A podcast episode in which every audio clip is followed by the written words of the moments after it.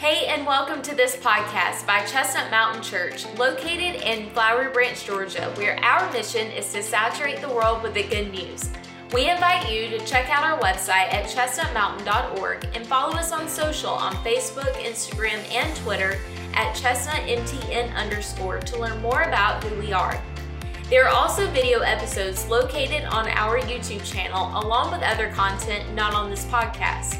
This episode features a sermon replay from yesterday's message in our current series called How to Pray. Let's take a listen. So, what we've got to witness and watch over the last several weeks is if we've looked at this Lord's Prayer, is we've watched how this prayer has evolved.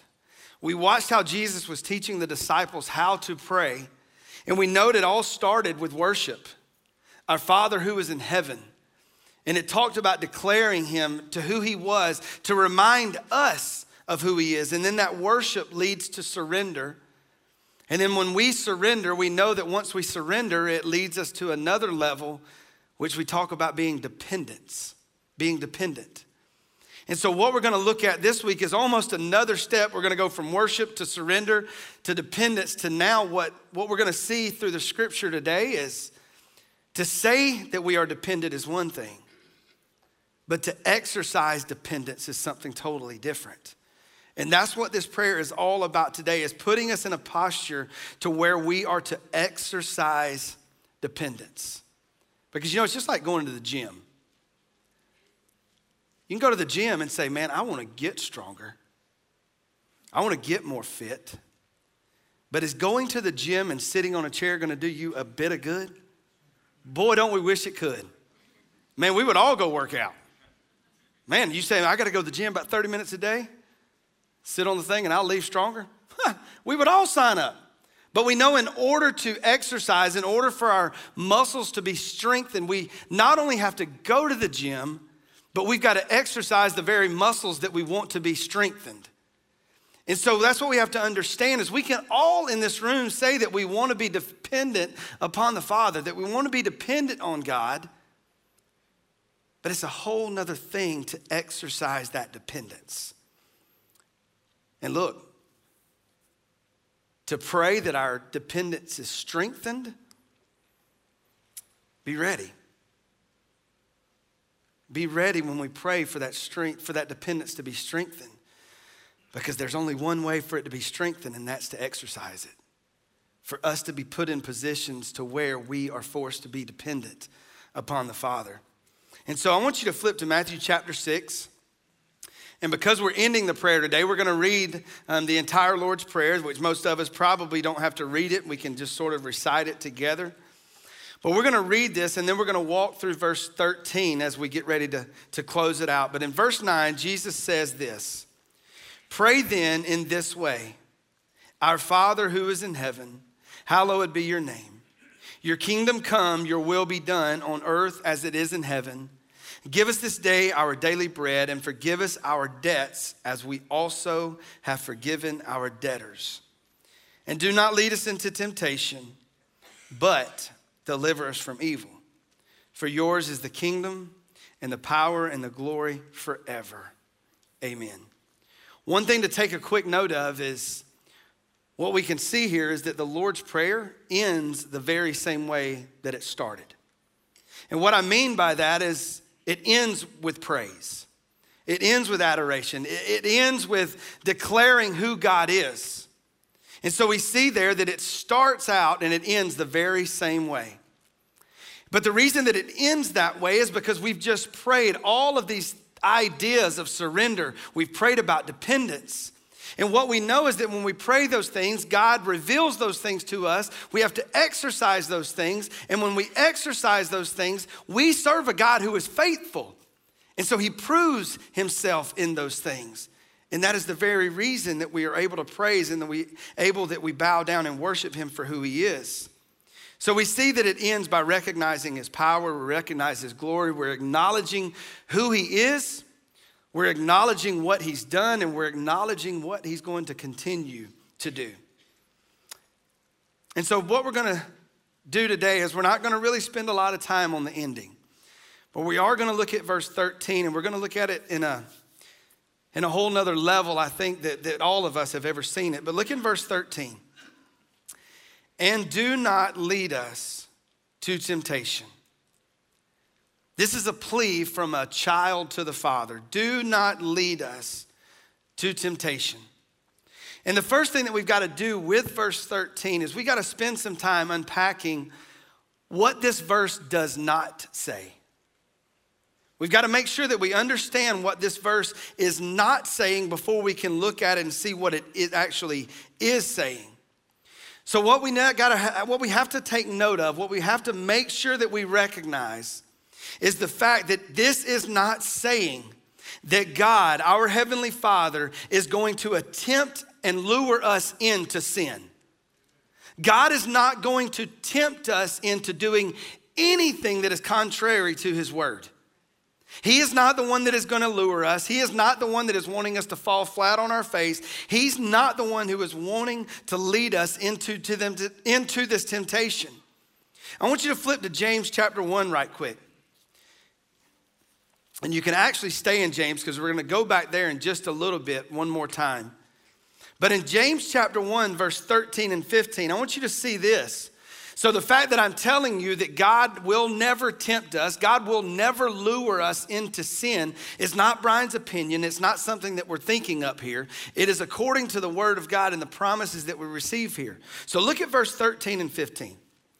Let no one say when he is tempted that I am being tempted by God. For God cannot be tempted by evil, and he himself does not tempt anyone. Do you hear that? He does not tempt anyone. Verse 14.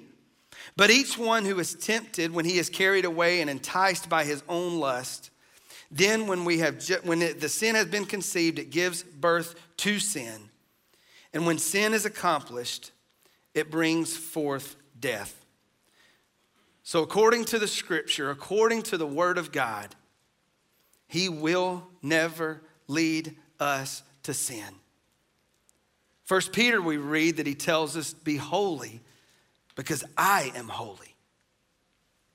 And in order for us to be holy, God is not going to lure us into being unholy.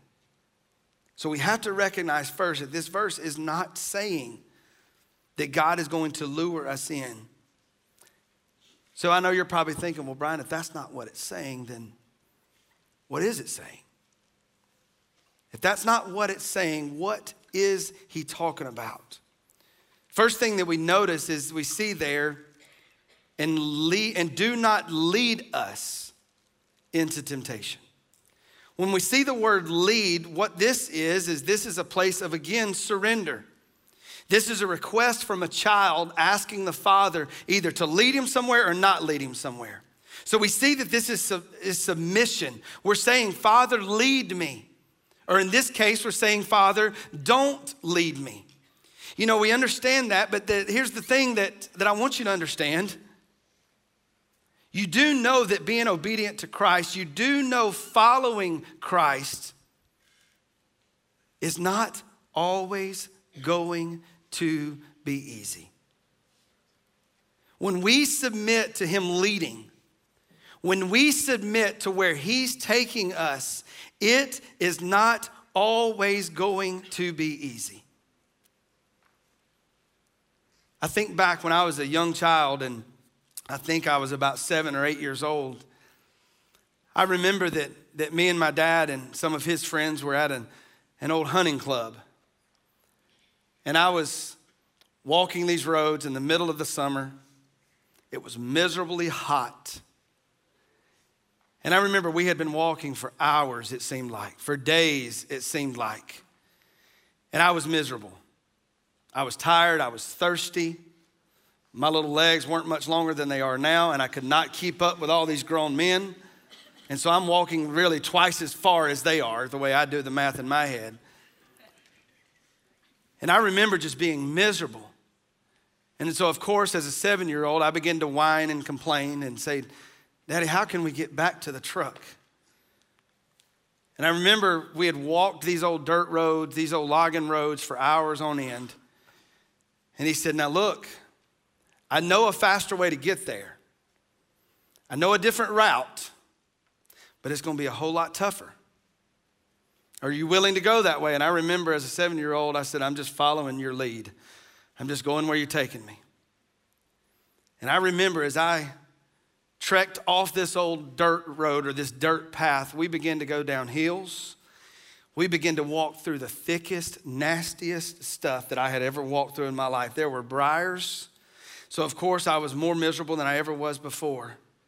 But you see, following my dad's lead took me through some tough situations, took me through some briars. But here's what I want you to hear because my dad knew where he was going, we arrived at the truck a lot quicker.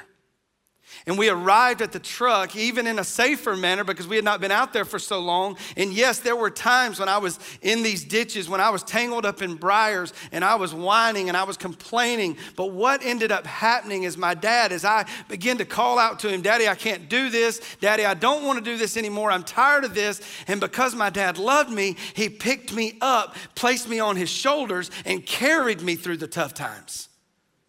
He carried me through the, the briars. He carried me through the ditches. And so, yes, we arrived where my dad wanted us to go, but what ultimately happened is my dad got to prove to me his strength, his courage, and the love that he had for me. But you see, I didn't want to go that way. And you know that following Christ is a lot of times very similar to that. Following him, following his lead, is oftentimes going to take us places that we do not want to go. They're going to take us places that we honestly could care less about being in. But understanding that when we follow our Father's lead, that it's an opportunity for Him to prove His faithfulness, to prove His strength and to prove what He knows. And that's what leads us and prepares us to pray for what's next. And do not lead us to temptation. This is a plea of asking God, don't lead me through that mess. Don't lead me to this temptation. And on the surface, when we read that, it appears that we're saying, okay, God, don't tempt me God, don't lead me there so that you can tempt me to do evil. But what we must do is what we've got to do is in the in the translation from the English to the original is like we've said before, there's so many times that it's hard to communicate what was originally being said. And so when we look at this word temptation, it comes from the Greek word peirasmos, which the definition of that word is trial or test. So the definition of that is saying, Father, please don't lead us into a trial. Please don't lead us into a test. We are pleading with God not to lead us in tough circumstances. We're asking God, God, don't lead us down that, that difficult road. God, don't lead us to where we're gonna get cut up, where we're gonna get beat up, where we're gonna get worn out. God, I'm begging you, don't lead us there. But we know in God's sovereignty and His power and His strength in those tough times is when He proves who He is. Because you know, if, if following Jesus was easy, everybody would do it.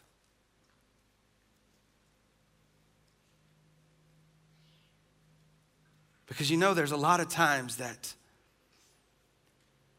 for lack of better words, there's a lot of deception and there's a lot of false teachings that are taking place in a lot of churches. Because there's people who are standing and telling and promising people, hey, if you submit your life to Christ today, everything gets better. It is smooth sailing from here on out. If you'll follow the lead of Jesus, then all your problems go away. Your marriage will be restored. You'll get the dream job. You'll get the dream girl. You'll get the dream guy. But all you have to do is follow Jesus. All of us in the room are going to go, sign me up for that. Aren't we? But what we need to know is that There's a lot of times that following Jesus takes us through the toughest seasons of our life. That when we follow Christ, yes, there may be a longer way to get there, but sometimes the Father wants to take us on a different path that essentially is going to leave a lot of scars, that may leave a lot of hurt but you see, this is an opportunity for the Father to prove who the healer is, and who the strength is, and who the courage is. But what's heartbreaking to me is the deceitfulness that is being told is that this is a very reason a lot of people want nothing to do with the church, that want nothing to do with this Father who loves them because they they've prayed a prayer, they have made a profession of faith, but then all of a sudden a train wreck comes. And they think, well, you know what? This is not what I signed up for. That person or that, that individual told me that if I gave my life to Christ, that everything was going to get better, that everything was going to be simpler. And so, in so many cases, people say, you know what? I don't want anything to do with that lie.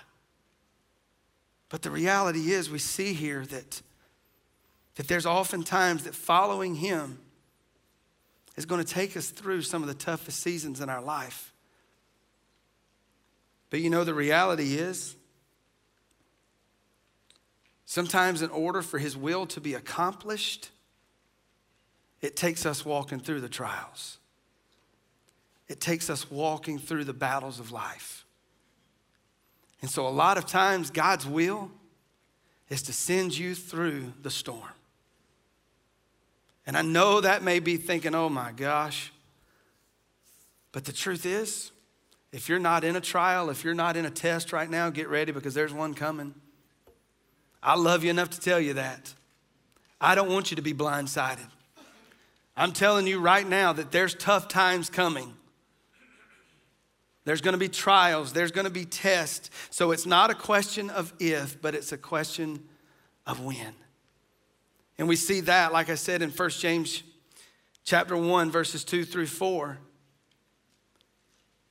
Consider it all joy, my brethren, when you encounter various trials, knowing that the testing of your faith produces endurance. And let endurance have its perfect result, so that you may be perfect and complete, lacking in nothing. Something very interesting there is that when we read that verse 2, consider it all joy, my brethren, when you encounter various trials. That is the very same word in the original language that was shared for the word temptation in Matthew chapter 6. And so we see a relation there between trial and test and temptation. And we're going to talk about that in just a minute. But what we see is that we read right there in James chapter 1 that the trials and the tests that God leads us to, that God allows us to walk through, what we see is there's purpose in it. We read that purpose in verse 2. It says that it produces endurance, it brings forth the perfect result. And as a follower of Christ, it says there that it completes us. So there's purpose in the trial. There's perfect in, there's purpose in the storm. There's purpose in these tough seasons. And so as we pray this, lead us not to temptation. Lead us not into a trial. Lead us not into a, turf, a tough circumstance. What you have to go back and remember is what we prayed just a few lines before. Your will be done. So there's nothing wrong at all with us saying, making our heart's desire known to God and saying, God, please don't let us go through this. Please don't let us walk through this tough time. Please don't allow us to walk through this trial. But your will be done. Because so many times that trial is a part of Him accomplishing His will. But do we love him enough that we're willing to allow Him to use us in those trials to make His name famous? Do we invite trials so that it'll make His name famous? Do we invite tough times so that glory can be given to His name? I'm not saying that I'm there yet. You sure ain't gonna hear me down here praying in just a minute. God, please give me a trial. I'm not there. But what we have to understand is so many times that that trial and that test that you're walking through right now is part of His will because He wants you to be strengthened.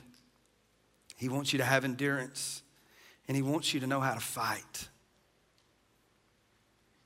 And so, His purpose in the trial, His purpose in this test, we've just read is to strengthen you, but what you have to understand is there's one called the enemy, Satan, the devil himself. He's got a different plan. He doesn't want you to be strengthened. He doesn't want you to gain endurance. He doesn't want you to be made complete. 1 Peter 5 tells us that he prowls around like a roaring lion seeking someone to devour. And that someone is you as a follower of Christ. He wants to destroy you. He wants to take your eyes off of your Father. He wants you to go down His path rather than the Lord's path. So He's prowling around us all, but He's trying to lure you into a different direction because He is the tempter, He is the deceiver, He is the liar and we see what he's doing. We see how active he is, even in the life of Jesus. I want you to flip to back to just one page in Matthew chapter 4. Matthew chapter 4.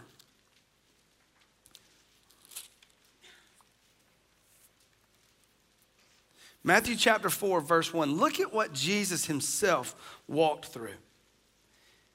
Then Jesus was led by Satan into the wilderness. Is that what yours says? He was led by the evil one into the wilderness. No. Jesus was led by the Spirit. The Holy Spirit of God, his heavenly Father, led him into the wilderness. The wilderness represents these trials, it represents these tests. So he is led into the wilderness by the Spirit to be tempted by the devil. So, what's very interesting here is we see that, that Jesus was being obedient to his Father. And his Father's voice, the Holy Spirit, led him into the wilderness, led him right into the middle of a trial, led him right into the middle of a test. But notice, the Father didn't tempt him to sin. It says that the enemy was there waiting on him to tempt him, and his name was the devil. So there's going to be times as a follower of Christ that our obedience is going to send us right into the middle of a trial. Our obedience is going to send us right into the middle of the test. But what we have to know is that while our Father is leading us there, there's still one called the enemy who is prowling around like a roaring lion and he is waiting there on you because he wants to tempt you. He wants to get your eyes off being obedient to your Father. And that's exactly what happened to Jesus. We know that he was tempted three different times by the devil in this trial. In this wilderness, he had three different encounters with Satan himself to be tempted. So, what we recognize is that Jesus had a choice to make. In his obedience, in following the voice of the Spirit, in following his heavenly Father, he still had a choice to make because he was faced with temptation. So the choice to be made was he going to cling to the Father's voice? Was he going to cling to the Word of God? Or was he going to give into the flesh? Was he going to be obedient and surrender to the Father, or was he going to give in and surrender to his own flesh? And so, for all of us, in our obedience, in our life of following Christ, it is going to find us in trials. It's going to find us in, in these tests of life. But what's going to happen is the enemy is going to show up and he's going to lure you in. He's going to tempt you. He's going to want you to go and follow your flesh. He's want to, he, gonna, he wants to get your eyes off of the very one who called you there so that he can tempt you and so that he can lead you astray from the voice of God. And so you're going to be faced even in your obedience so, walking in obedience, we're going to find ourselves faced with are we going to follow Christ? Are we going to continue to surrender? Are we going to continue to depend? Or are we going to give in to something that seems easier? Or are we going to give in to something that doesn't align with the Word of God? So Jesus had a choice to make. We have a choice to make. Because even in both of these choices, we can choose to stay obedient, we can choose to stay the course, or we can surrender to our flesh. But in both cases, you realize both choices lead to growth. Both of these choices lead to growth. So no matter which one you choose, something's gonna grow. But not all growth is good. Not all growth is good. We're in that time of spring right now where, just to be honest, everybody's yards look terrible. Flower beds look awful. Because you see, there's growth in these flower beds that's not supposed to be there. There's things growing that are not supposed to be there, and they're simply called a weed. So, not all growth is good. But you see, the growth that we're talking about is that if we are obedient to the voice of God, if we continue to surrender to God, our faith, we will grow in dependence on the Father. But if we choose our flesh, if we give in to the lure of the enemy, what then grows is the very thing that controlled you to begin with, the very thing that you've already been set free from, and that's the control of this sin in your life. So, whatever you submit to is what is going to grow. And so, what we have to do as the follower of Christ is be so sensitive to what God is calling us to grow in and not what the enemy is wanting us to grow in because he's going to show up to lure you in to the very thing that once held you in chains. Because guess who also knows your weak points? The devil does. So when you're in that trial, when you're in that test, he knows how to get you. He knows how to tempt you. So, what growth do we want to see? What growth are we going to depend on? Because one growth leads to life, and the other growth leads to disaster. You see, God allows these trials for us to draw close to Him. God will send us through the briars. God will send us in the ditches. God will send us through the valleys. But it's all done with a purpose so that our dependence upon Him grows. So He allows these trials to come so that we draw close to Him. But the enemy wants you to run from Him in these trials. The enemy wants you to run to your weakness. The enemy wants you to run to your crutch.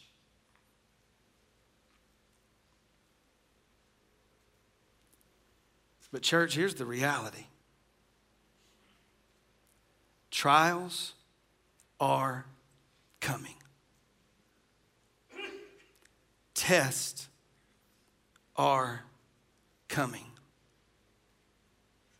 And so, if we know they're coming, if we know a battle is ahead, if we know that tests and trials are coming at us, then it is our responsibility to prepare.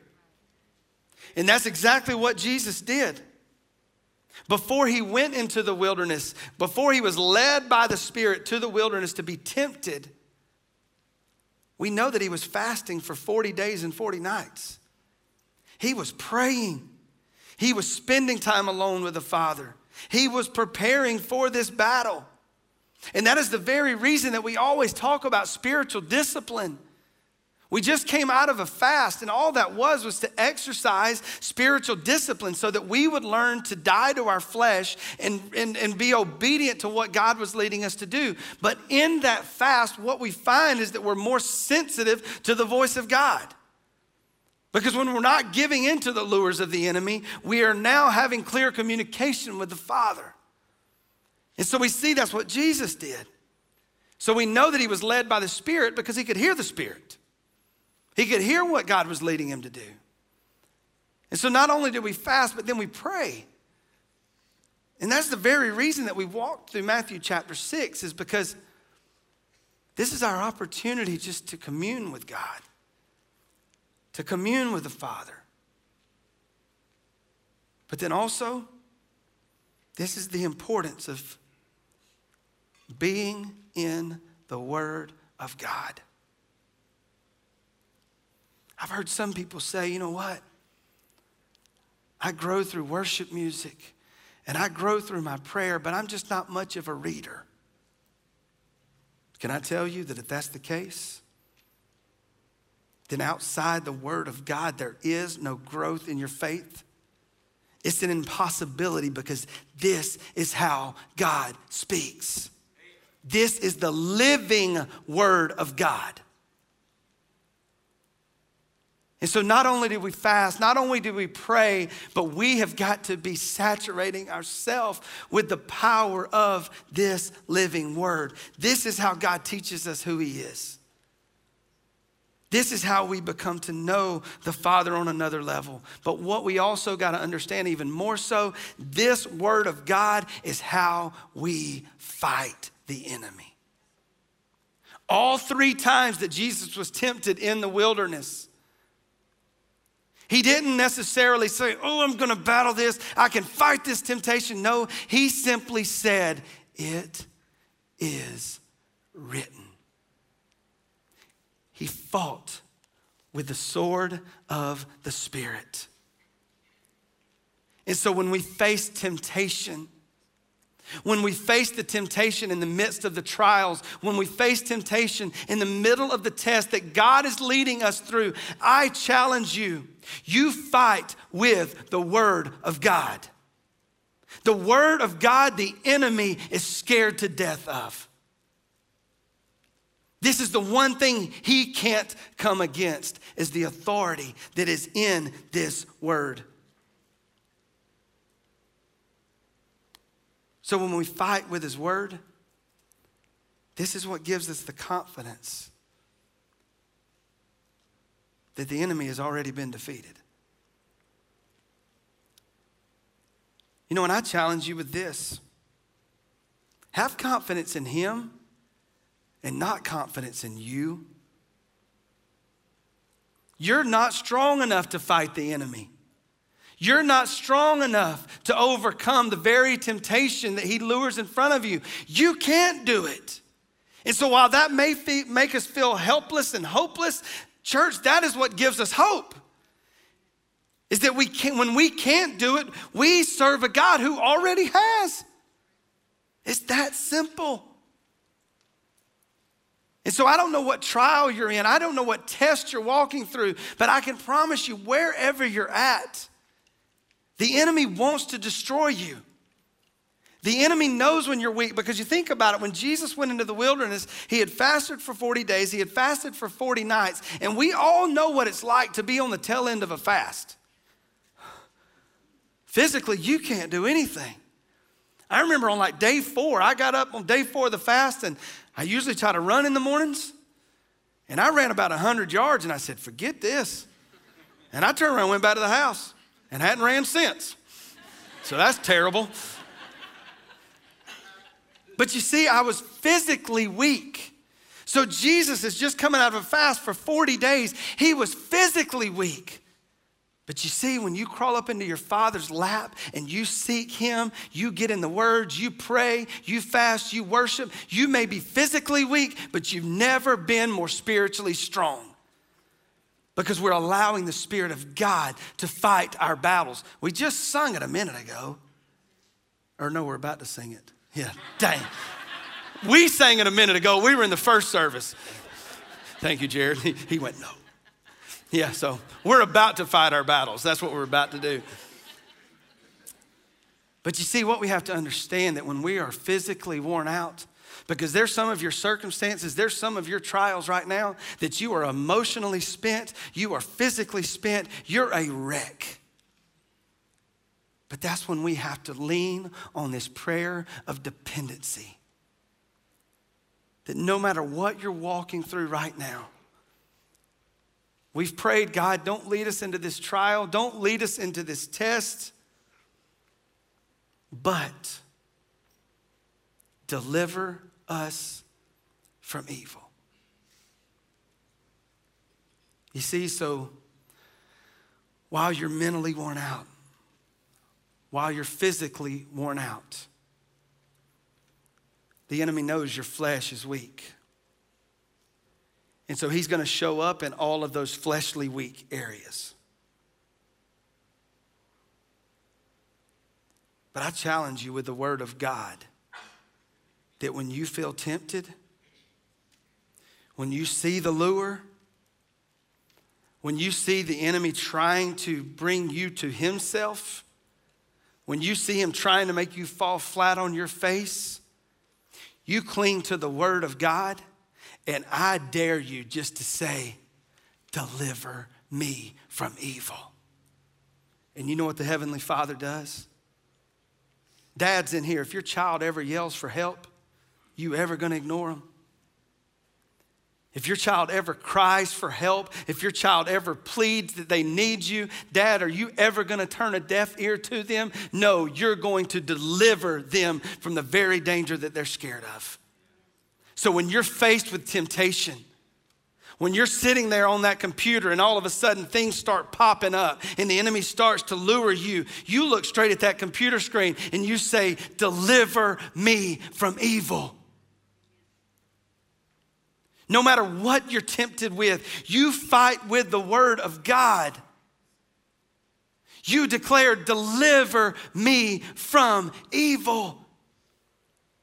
And the Father will show up but you have to be dependent. Charles Spurgeon says this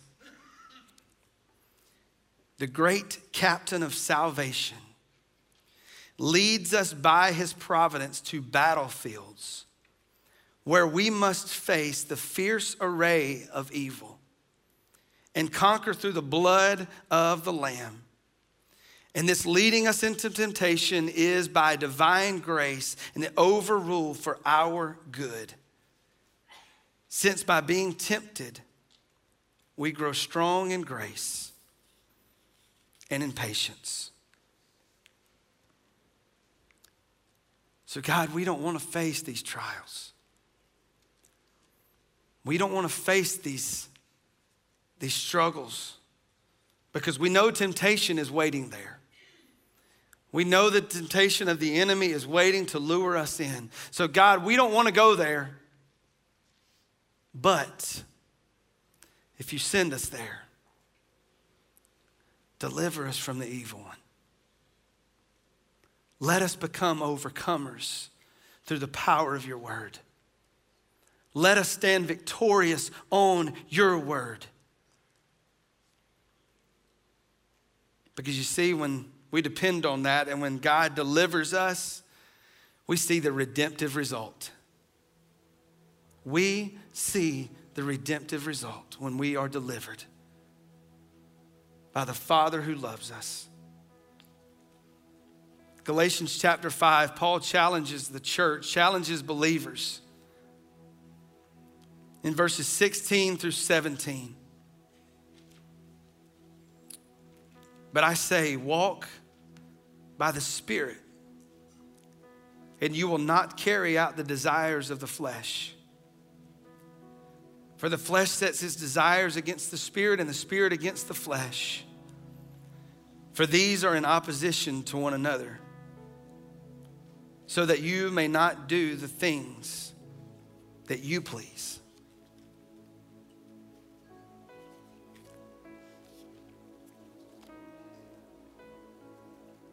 I would wonder who in the room needs to surrender to the power of that Spirit, to the leading of the Holy Spirit today. Thank you so much for listening to this episode. If you made a decision or if you have any questions about salvation or anything about this Christian journey, one of our pastors would love to connect with you. So to connect and find out what your next steps are, go to our website at chestnutmountain.org slash next steps and there will be a form for you to fill out so one of our pastors can connect with you. We also want you to do three things right now. Number one, leave a review on this podcast. Tell us what you think and also, a review allows us to reach even more people. Number two, subscribe to this podcast if you haven't already so you don't miss an episode during the week. And number three, we want you to go check out our Chestnut Mountain Church YouTube channel. So maybe there's some visuals in this episode that you couldn't see but wanted to see, and that's why we have video versions of these episodes along with other content not featured on this podcast right now on our YouTube channel. Lastly, we invite you to join us live for worship on Sunday mornings in person at 9 o'clock or 10:45 a.m. Eastern Standard Time, or online at 10:45 as well. Learn more about us on our website at chestnutmountain.org, and don't forget to follow us on social at chestnutmtn underscore for more encouragement and to see all what God is doing in and through CMC. We love you, we're praying for you, and we'll see you next time.